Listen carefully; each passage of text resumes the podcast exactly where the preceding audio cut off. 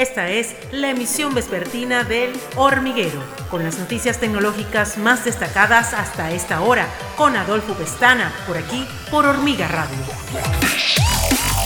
Hola, bienvenidos a la emisión vespertina del Hormiguero. Yo soy Adolfo Pestana y de inmediato estas son las informaciones tecnológicas más relevantes de hoy 13 de abril del año 2022.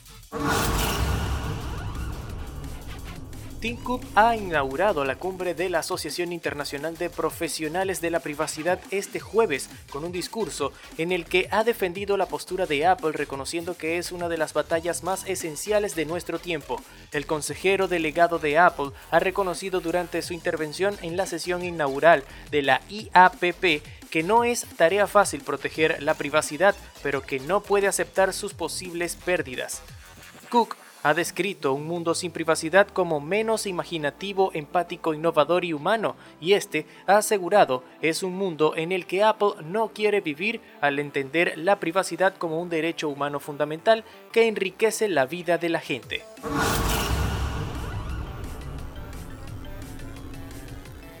Amazon anunció este miércoles que impondrá un recargo promedio por combustible e inflación del 5% a los comerciantes para almacenar y enviar sus productos en Estados Unidos en respuesta al aumento de los costos. Es el primer recargo de este tipo de Amazon y sigue a meses de salarios más altos y gastos relacionados con la mano de obra que han socavado las ganancias del minorista en línea. A partir del 28 de abril, Amazon cobrará un promedio de 24 centavos más por unidad que almacene y envíe a través de su servicio Fulfillment by Amazon, FBA. El recargo, que no es permanente, es un mecanismo ampliamente utilizado entre los proveedores de la cadena de suministro, escribió Amazon en un mensaje a los comerciantes que compartió con Reuters. WhatsApp de Meta Platforms obtuvo aprobación regulatoria para duplicar el número de usuarios de su servicio de pagos en India a 100 millones, dijeron el miércoles a Reuters dos fuentes familiarizadas con el tema. A lo largo de los años, WhatsApp le ha dicho a la Corporación Nacional de Pagos de India que no debería haber un límite para los usuarios de su servicio de pagos en India, su mercado más grande. En cambio, el NPCI le dijo a la compañía el miércoles que puede aumentar la cantidad de usuarios a 100 millones desde los 40 millones actuales, dijeron las fuentes.